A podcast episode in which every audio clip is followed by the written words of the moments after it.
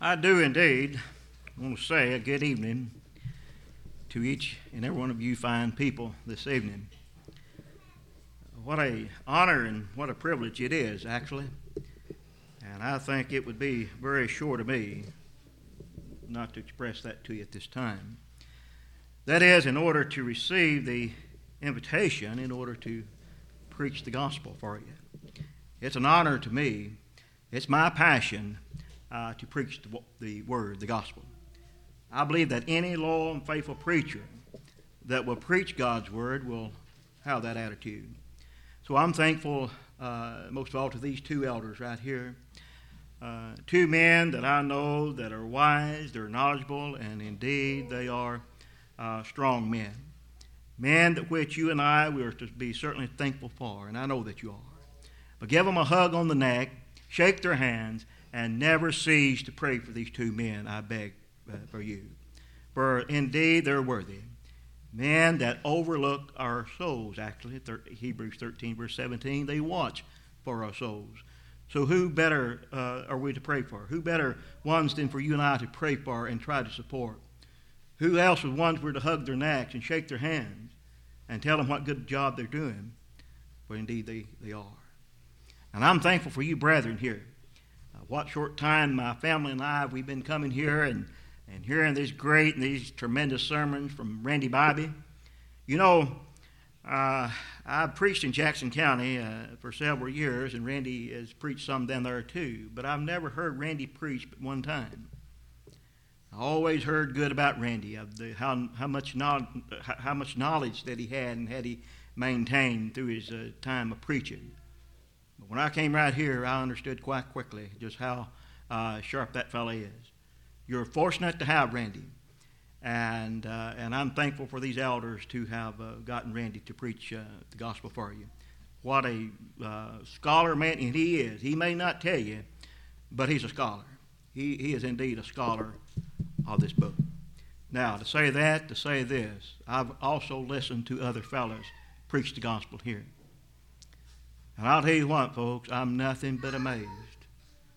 As from a uh, Gary Medley to Johnson Medley, his son, and to Trail White, and to as well as um, uh, uh, uh these uh, swallows um, uh, fella. I can't think of your first name, or, but um, I'll tell you what. it's it's been amazing to hear these men preach the word. And as Brother Mayberry said this morning, you know, as talking about the physical, you know, uh, and to the spiritual. Well, Paul used that uh, uh, expression many times of relating the spiritual and the physical. And as he said, uh, you know, one, many of you could be a starter on any team. We all knew what he meant by that, didn't we? Folks, listen, there's men here right now could be preaching the gospel for any congregation. Uh, and you know that you could. And uh, song leading, how many song leaders do you have here at Pippin? It just all amazes me. I'm still trying to wake up, Brother Hensley, of how blessed and fortunate you are here at Pippin. You know, song leaders, uh, you, you do a tremendous job. And I'll tell you one thing, too, on the second Wednesday, uh, or the second month of every Wednesday, when you have the singing here, mostly every man will get up and lead a song here. I have not seen that. I have not seen such talent and such ability and most of all, such enthusiasm as I have in other congregations. You're special here at Pippin. You really are. And I'm still trying to wake up and, tr- and try and tell myself, is it real? You know, is, it, is, is this good? Is this too good to be true? But I believe it is, and I'm thankful for you. And I forgot about this fellow right here, you know, uh, that's sitting right up here that taught the, that taught the Bible class for us, uh, you know, a couple of times, I think it was, since I've been here and a tremendous song leader. And uh, I'll tell you what, it's just uh, just amazing, uh, the as I said, the ability that you have here. The meeting you had, I'm still not over that. What a tremendous, tremendous meeting that it was. Most of you, you, you well supported that meeting. Uh, and uh, I'll tell you what, it was just, uh, it was a big help to me, and I know as well as it was to you what a dynamic preacher that uh, Tom Holland is. I've never heard him preach before. I, am like Randy, I have his material, I have his writings. uh, in his books, but I've never heard him preach. That's the kind of preaching I like to hear. Bible, plain preaching. And you heard it.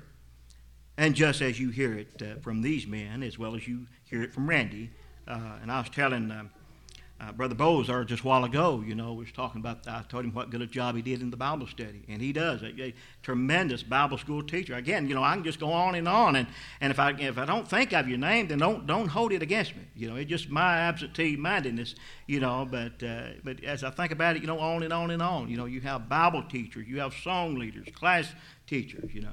But I was talking to Brother Bowles this morning, you know, or just a while ago, and talking to him about the, uh, the fact that, uh, you know, that the Bible you know, the teaching the, you know, the Bible study, you know, and everything, and uh, and many things about that, and how good of a job that he did, and and uh, and how we're to relate to those things. Well, I've entitled the lesson, uh, you know, and I guess I'm still trying to entitle it. Uh, you know, as I, I, guess any preacher, I guess that will uh, try to come up with a lesson, he'll always try to, you know, bring on more points and you know, and so uh, I did number these points, but I've just decided, you know, just scrap that and just preach uh, as it comes to me and uh, these things that I want to share with you. But the main ideal is um, as we are to consider those facts, the biblical facts, you see. As we are to think about those things, it would be wise for you and I to always to do that. Now, I'm not talking about philosophy. We have too much philosophy in this world, don't we? We have too much of man's say and unscriptural sayings, but what we want to think about is what the Bible says, in that only. Uh, biblical facts that you and I must consider. Uh, number one, the creation of, uh, of God. Now, we know in Genesis 1 and verse 31, and God saw everything that he had made, and behold, everything was good and the evening and the morning uh, was the sixth day. Now, it hardly sounds like the gigantic boom, does it?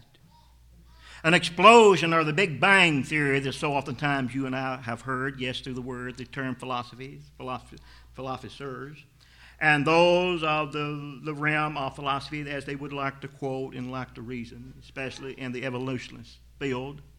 You know what I'm talking about. You've heard these things. Uh, turn on the History Channel, and you're just about as close as you can get right there. And just basically other things, and where man has written, and he has an ideal. He has an ideal that this world, this earth, as we out, we now see, has just started with a bang, a boom, and here it is. Well, uh, the Bible again. Here is a biblical fact that turns that just all to pieces, folks. And we know that it does. And the Bible will not only take this, but it will go continuously, nonstop, and it will tear down. It will diminish all the things uh, that are false and those things that are wrong. So we know that God created the, work, the earth. He, he, he created, He worked for six days, and then the Bible says He rested on the seventh. Now that comes from the Bible. I have brought no other material up here with me but only the Bible. And that's all that you and I should be interested in, and I know that you are. Now, uh, these seasons will always be the same, folks, until the end of the world will come. Now you say, now Larry, where did you get that? I got it from the Bible. Now, if you've heard growing up, I know that I have growing up. Brother Hensley, I know probably perhaps have. And uh, but I've heard it that, you know, before the end of the world, before the end of time will come, the seasons will start to change and you will not know summer uh, from winter. Have you heard that? I have. Until I read Genesis 8 and verse 22, I was actually deceived by that. I actually probably thought, you know, that was the truth. But, folks, we're talking about a biblical fact here. As the Bible says, for as, for as the, the earth remaineth, seed time and harvest, cold and heat, summer and winter, day and night shall not cease. Wow. So that tells me, uh, by this biblical fact, as I'm to consider this biblical fact, that the earth will always to have its seasons. It will always be normal. And we learn that, you see, from uh, Matthew 24, on, in, of course, as well as Matthew 25, that the Bible uh, gives the thing, of course, uh, of the thought of that just as in the days of Noah were, so shall also be the coming of the Son of Man. So we have every uh, we have every uh, glimpse and every way to tell you and I that there's not going to be any sudden uh, warning when the Lord is going to return. Now, uh, Brother Holland has talked about that. Randy Bybee has talked about that for surely here of late. And folks, that's biblical. There's not going to be any warning. There, you're not going to be able to see the signs of the seasons to change or, think, or any other sign as far as that to tell you and I that the end of the world is near. There, there will not be any. There will not be any at all. God is in control. Now, someone says, you know, when I thought the Obama, President Barack Obama was in control, he's in a limited control as you and I are in a limited control. But, folks, once the dust settles and the, blank, and the plain fact is to be known, God is in control. He's in control of this universe. Now, you're saying, now, Larry, how do you know that? I know that from Daniel 4 and verse 25, where the Bible says uh, that uh, he is to uh, rule and the king of the man. He sets up to whomsoever he will, and he can take him down or he can put him in. Uh, he's in control. And we must consider this great and this tremendous biblical fact. Now, let's move on hurriedly to some other ideas, mainly in the New Testament area. Who, who is a Christian? The Bible says everyone that is born again. Now, you know, someone says, well, you know, how are you to be born again? Well, Jesus explained that Nicodemus, didn't he? Remember John chapter 3? And then verse 5. And in verse 5, he says, Except a man be born of the water and of the Spirit, he cannot enter into the kingdom of God. Now, you know, sometimes even that very simple and that simplicity of Scripture, man will get that confused.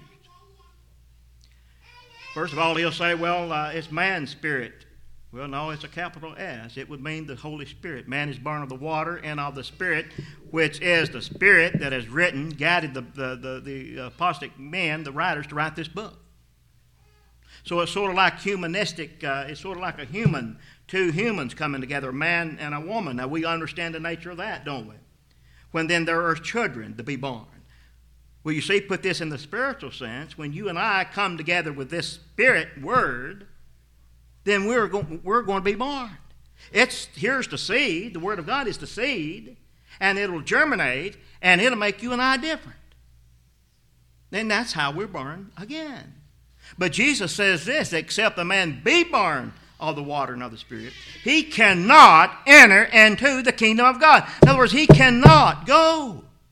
He cannot enter into the kingdom as uh, considering, as you and I consider, as the, the family, the church, the, the, uh, are the requirement, and ultimately heaven itself. He's missed it all. There's no way he can go to heaven if he is not first in the church. Someone says, Give me the church, and I don't need Jesus. Give me Jesus, and I don't need the church. Folks, you can't separate the two. You cannot separate Jesus and the church. For Jesus died for the church, He gave Himself for the church. As Acts uh, 20, uh, 28. Uh, and so, uh, obviously, uh, Jesus died uh, for the church in which you and I are to be born again. Well, someone says, well, how, how are you to be born again? Well, first of all, again, a biblical fact would be all that you and I are to be interested in, and that is to hear the word and obviously to believe as Mark 16, 15 through 16 says, Go ye into all the world, Jesus said, preach the gospel to every creature. He that believeth and is baptized shall be saved, but he that believeth not shall be damned. Now, Romans 10, verse 17 says, Faith cometh by hearing, and hearing by the word of God. So, obviously, we're going to have to hear. We're going, and which that hearing, we're going to believe, and we're going to have this faith. That faith is going to lead us, obviously, to do uh, some other things of the requirements or of the commands that Jesus commands us to uh, do in order to be born again as we're to confess uh, that Jesus is the uh, Son of God. Now, as uh, Matthew 10 32 and 33, whosoever therefore shall confess me before men, him will I also confess before my Father which is in heaven. But whosoever shall deny me before, before men, him will I also deny before my Father which is in heaven. Uh, and so, obviously, we're to confess that Jesus Christ is the Son of God. We're to repent. Acts 2, verse 38. Uh, of course, as Peter said in Acts 2, there, and Acts in verse 38, as, the, as he was asked, and the rest of the apostles, men and brethren, what should we do? He says to repent and be baptized, every one of you, in the name of Jesus Christ for the remissions of sins, and you shall receive the gift of the Holy Ghost.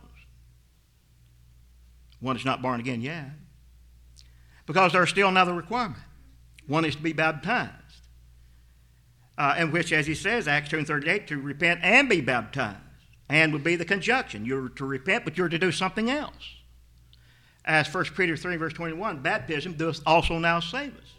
Galatians 3 verse 27, for many of you has been baptized into Christ, how put on Christ. And, uh, and you know, and the Bible teaches uh, that we're to be baptized uh, in order to be uh, contacting that, that watery grave, that blood actually, the symbolic, as the water, as that grave would be a symbolic sense that teaches you and I would come and act in contact with that blood. That will wash your and my sins away. I believe that, don't you? Sure you do. But we're not finished yet, actually. You know, there is the thing that will always, uh, that we must always to be considered, and that is to be faithful. Revelation 2 and verse 10. You know, I've always believed that that's when Christian living actually starts. That's when my march as a soldier of Christ will actually begin after I'm baptized. That's when it all begins. So that means I'm to grow, I'm to mature, as we'll talk about here in a few minutes. And I'm to be everything that I am to be, as I'm to be a growing child of God, to be faithful. Revelation 2, verse 10 Remain thou faithful unto death, and thou wilt receive a crown of life. Now, that's a biblical fact of how to be born again. I want to talk to you also about another biblical fact, and that is how how this thing made possible anyway. You say, Larry, you know, that all sounds well. You know, I understand what you're saying, but can I be out in a field somewhere? Can I be driving my car down the road? You know, I've, all, I've heard people talk like this, you know. I'll be a plowing in a field, I'll be mowing the yard, you know, and it just hits me, you know, to say, when I, you know, look, I'm a child of God, I've been called. Now let's put, a biblical, let's put some biblical facts on this, though just as we'll treat everything else. No, that's false doctrine, folks. You say, now, Larry, how do you know it's false? I know it's false because what I'm fixing to quote you. As I know what James 1, verse 18 says, as he says, of his own will begot he us with the word of truth. Now we're starting to uh, get to the truth, aren't we? You see how false doctrine will slowly slide out of the way once the truth will present itself? Paul says in 1 Corinthians 4 and verse 15, I have begotten you through the gospel. 2 Thessalonians 2 verse 14, whereunto he called you by our gospel. James 1 verse 21, uh, where it says receive, the bottom end of that verse, where it says receive with meekness the engrafted word, which is able to save your soul. So we're all called alike, aren't we? You know how you've been called. You know how you've uh, heard, uh, in order, as we said there a while ago, in order how to be born again and to become a Christian and how to grow and how to mature and be faithful. You've heard it by the gospel. Maybe it's been some preacher. Maybe you've studied it your own. Someone told you, a friend, a relative. But there's one thing for sure you know everything that you know through this written word. There, you didn't see it. You didn't receive it in any dream. You did not receive it out in the, in the yard somewhere or driving down the road in your car or at work. Folks, there's a lot of, there's a lot of philosophy and there's a lot of false doctrine that is uh, against this book. And we need not to be uh, caught uh, by it. You know, I know what Paul says in Ephesians 4 and verse 14 that we henceforth be no more children tossed to and fro by every wind of doctrine, by the sleight of men, cunning craftiness, whereby they lie in wait to deceive. So we need to be on guard of these things and to know uh, oh, what a false doctrine is and what a biblical fact is. There's one church, brethren. There's one church. And the Bible has biblical information about this one church. Now, sometimes, oftentimes, you and I, we may get ridiculed by telling people that we love and we appreciate there's one church. There is. Matthew 16, verse 18, Jesus says there is. Jesus is the one that built the church. He says, Upon this rock I will build my church. Now he says in Ephesians 1, 22 and 23, and they put him and they put him to be all, all things over to the uh, and gave him to be uh, gave him to be head over all things to the church, which is his body. You see.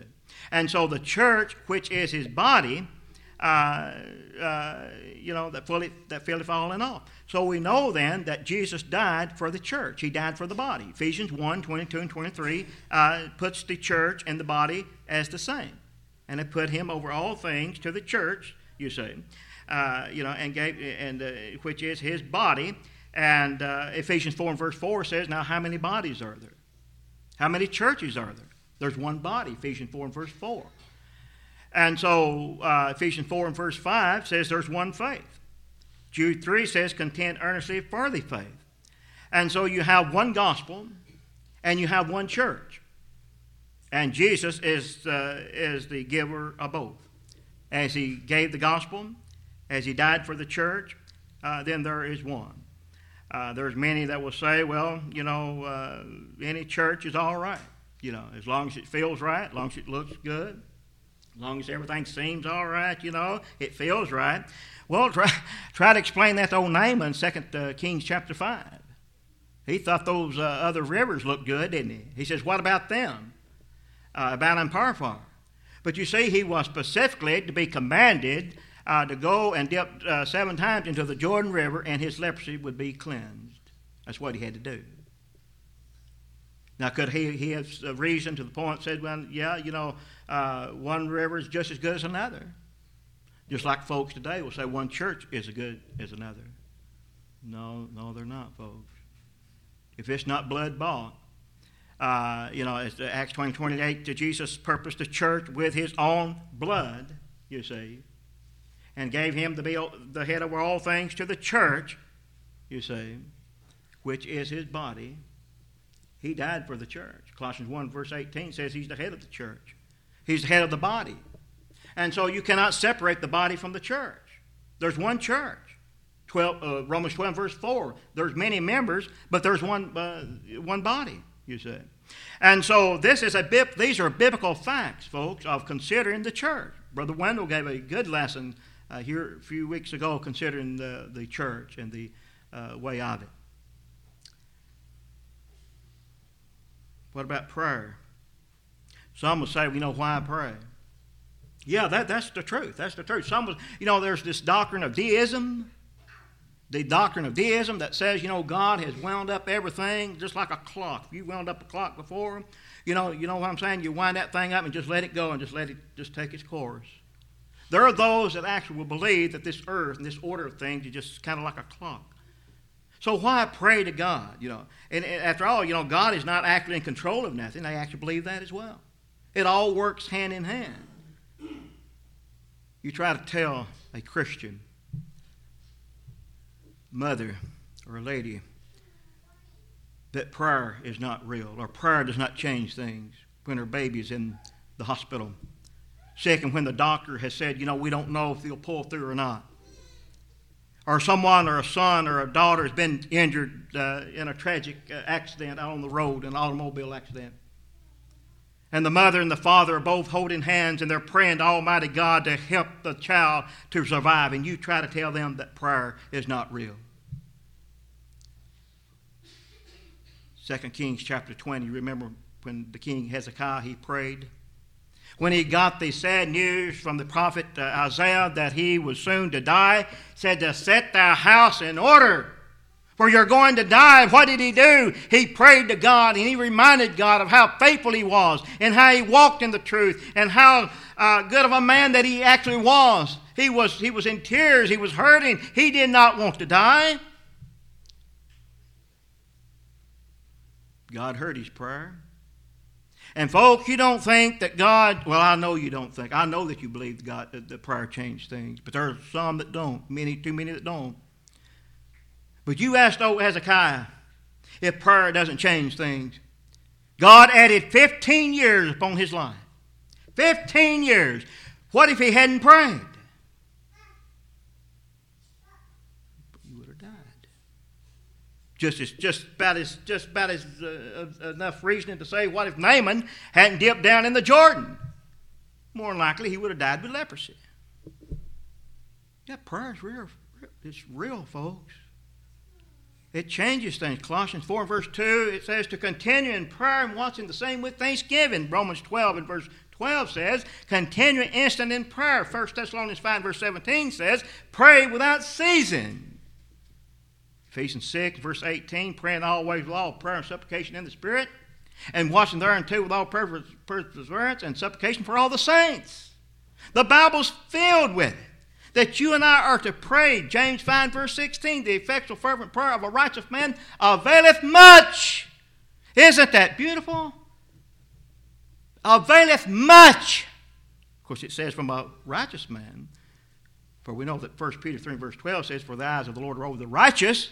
Yes, the righteous. And his ears are open unto their prayers. But the Lord is far from the wicked, you say. Proverbs 15, verse 29. See. The Lord's eyes are over the righteous, but his face is against the wicked. So we know that the righteous, they have one of the greatest avenues you could ever imagine. We, I don't know if we can imagine enough of the precious promises, the spiritual blessings that you and I have in Christ, where it stems with Ephesians 1, verse 3. That is just one of them. To be able to pray. But there's so many that says, you know, prayer, why pray? It's not going, you know, there's no, you know, nothing will change. God's not in control. Well, that's a lie, folks. Now, we're talking about a biblical fact here. And we need to consider these biblical facts highly. Prayer will change many things. Death is certain. Death is certain. Psalms 89 48. What man is he that liveth and shall not see death? Where is he at? What man is he that liveth and shall not die? The, the psalmist says. The living know that they shall die. Ecclesiastes 9, verse 5. That's why he said in Ecclesiastes 9, verse 10, Whatsoever thy hand findeth to do, do it with thy might, for, for there is no work, nor device, nor knowledge, nor wisdom in the grave whither thou goest. Hebrews 9, verse 27 says, For as it is appointed unto men once to die, but after this, the judgment.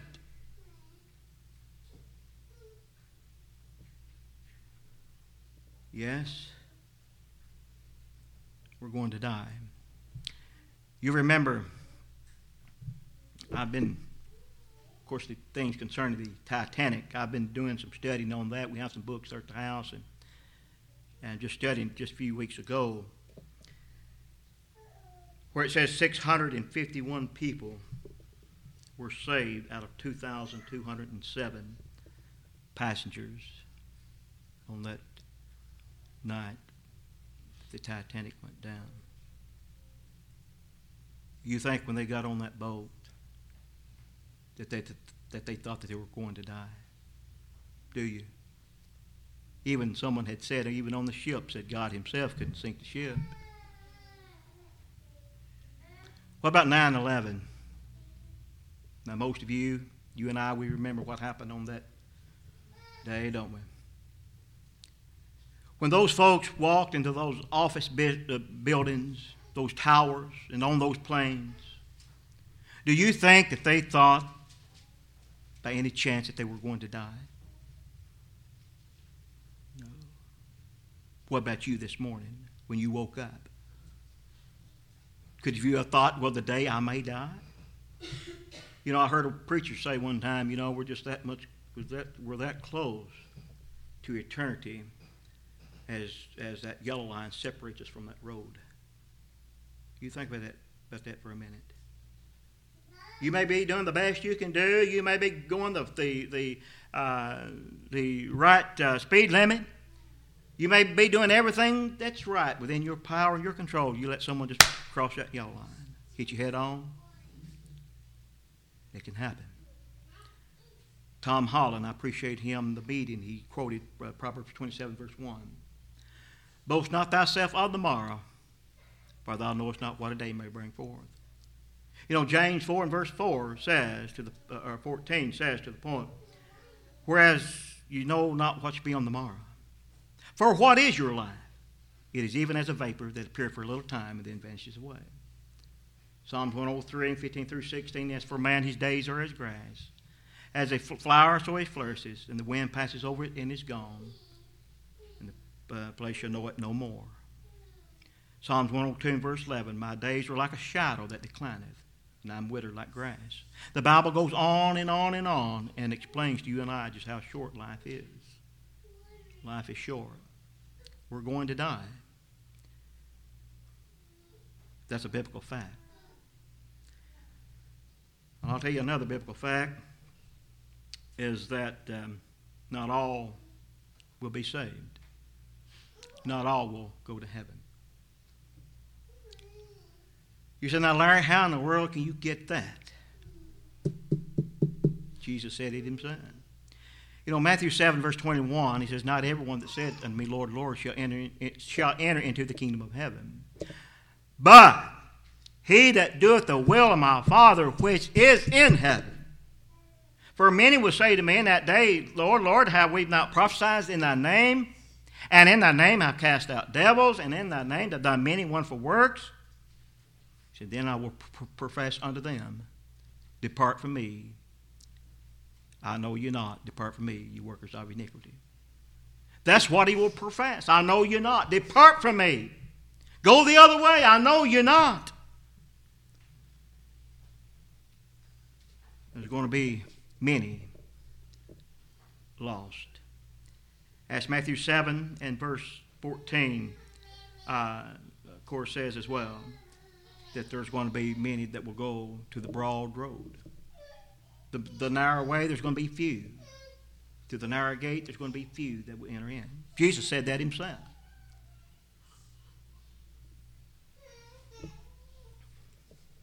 Judgment is sure. Judgment is sure. Now, folks, that's a biblical fact. That's a biblical fact that the Bible teaches you and I. Judgment's coming. Well, we've already looked at in Hebrews, Hebrews 9, verse 27. But Ecclesiastes 12, 13, verse 14, the Bible says, Now let us hear the conclusion of the whole matter. Let us hear the conclusion of the whole matter. Fear God and keep his commandments, for this is the whole duty of man. For God shall bring every work into judgment, with every, every secret thing, whether it be good or whether it be evil. 2 Corinthians 5, verse 10 For we must all appear before the judgment seat of Christ, that everyone may receive the things done in his body, whether it be good or bad. So I'm going to answer to God for and only for myself. Things done in this body, I'm going to answer to God. Not now, but on the day of judgment. It will be a day of sentencing. Yes, the judgment is sure. You and I will face the judgment. Someone might say, well, you know, I'm not, I have not obeyed the gospel. And I have not uh, surrendered my life to Jesus, but you know, I'll have enough. Uh, my brother or my mother, my sister, my son, my aunt, uncle, you know, they'll have enough religion for me. Not on this day. Not on this day, they will not. Folks, it's the gospel that will separate man from heaven. And we, all, we started all the way back in John 3 and verse 5 talking about this very serious truth of, the, of this fact. Jesus is the answer. 2 Thessalonians 2 verse 10 with all the deceitfulness of unrighteousness and them that perish because they received not the love of the truth. Folks, that's a biblical fact. Leave Jesus out of your life and you are down to be lost. I didn't write that. Randy Bobby didn't write that. These two good elders didn't write that. 2 Thessalonians 1 7 through 9. Paul says, And to you who are troubled, rest with us when the Lord Jesus shall be revealed from heaven with his uh, mighty angels, and flaming fire, taking vengeance on them that know not God, and obey not the gospel of our Lord Jesus Christ, who shall be punished with everlasting destruction from the glory of his power. You see, Jesus will make the difference. Now, there are those out there that say you can live outside the church, you can live outside of Jesus, you don't have to be baptized, you don't have to do this or do that. But these biblical facts we're going to have to deal with. As Jesus said in John 12, verse 48, He that rejecteth me and saveth not my words hath one that judges him. The words I've spoken, the same, the same shall judge him in the last day. Wow. So I best be paying attention to this book, don't you think? You know, all Scripture is given by the inspiration of God and is proper for doctrine, for reproof, for correction, for instruction in righteousness, that the man of God may be perfect, thoroughly furnished unto all good work. Second uh, Peter 1 3 and verse 4, according as his divine power hath given unto us all things that pertain to life and godliness, to the knowledge of him that hath called us to glory and virtue, whereby are given unto, unto us precious promises. By these things ye might be partakers of the divine nature, having escaped, the, having escaped the corruption that is in the world through lust. I have everything I need right here to get me to heaven.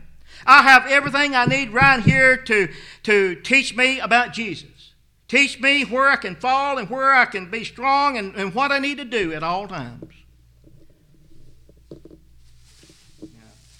I brought with me a little sack right here with something in it. And most of you, you know what this is. This, this can be your best buddy out on the road, can it? This can be your best friend if you're going somewhere where you have not ever been. It is to me. If I'm going to somewhere I have not been, I don't want to be stopping asking questions. Well, where is this road? Where is this route? Where is this address? Especially people you don't know. It's dangerous, especially this time of day, isn't it? But you punch this thing, and you, you know, you, many of you have one of these. I know you do. You know about them, GPS. You punch that address in on this thing, and, uh, and you get that thing going. It'll say go, and you just listen. Well, that boy, you go wrong, it'll put you back to where you are. I don't care. You know, you can do all you want to to try to go against this thing, but it'll work with you as, as long as you got this thing on. It'll be, keep aim, keep putting you back on the right way. Folks, the Bible will do the same thing. It's doing the same thing. You go off, it'll put you back on. You go this way, it'll put you back to where you ought to be. That's what the Bible will do. Oh, my. If you're not a Christian tonight, right now would be the time to become one. As we know, the plan of salvation is to do what mainly the Bible says that is, the biblical fact of things. I have not brought nothing with me to the point to, to change anything, for I know better. You and I will heed to the same thing as they did nearly 2,000 years ago in the first century. Nothing has changed. This book hasn't changed. Man has tried to change it, but this gospel has not changed. You applied to do, to do the same things that the early Christians did in the first century. If you have done that, which I know many of you have, but it could be the point that you need to make things right. Uh, you've sinned, you have done those things that are not right, you've become unfaithful. Then now would be the time to make those things right. We'll pray for you, we'll talk with you. These good elders will assist you, and we'll do whatever it will take to make it right. Folks, remember, heaven is the most important thing uh, that we have. You and I miss heaven, we've missed it all. We have too much here to miss heaven. We have been given the instructions, as the uh, uh, one read there just a few minutes ago in the scripture reading. Hear instruction and be wise and refuse it not. Proverbs 8, verse 33. We'll be doing wise if we'll heed instruction to this book always. Can we help you? Won't you come? Together we stand as we sing.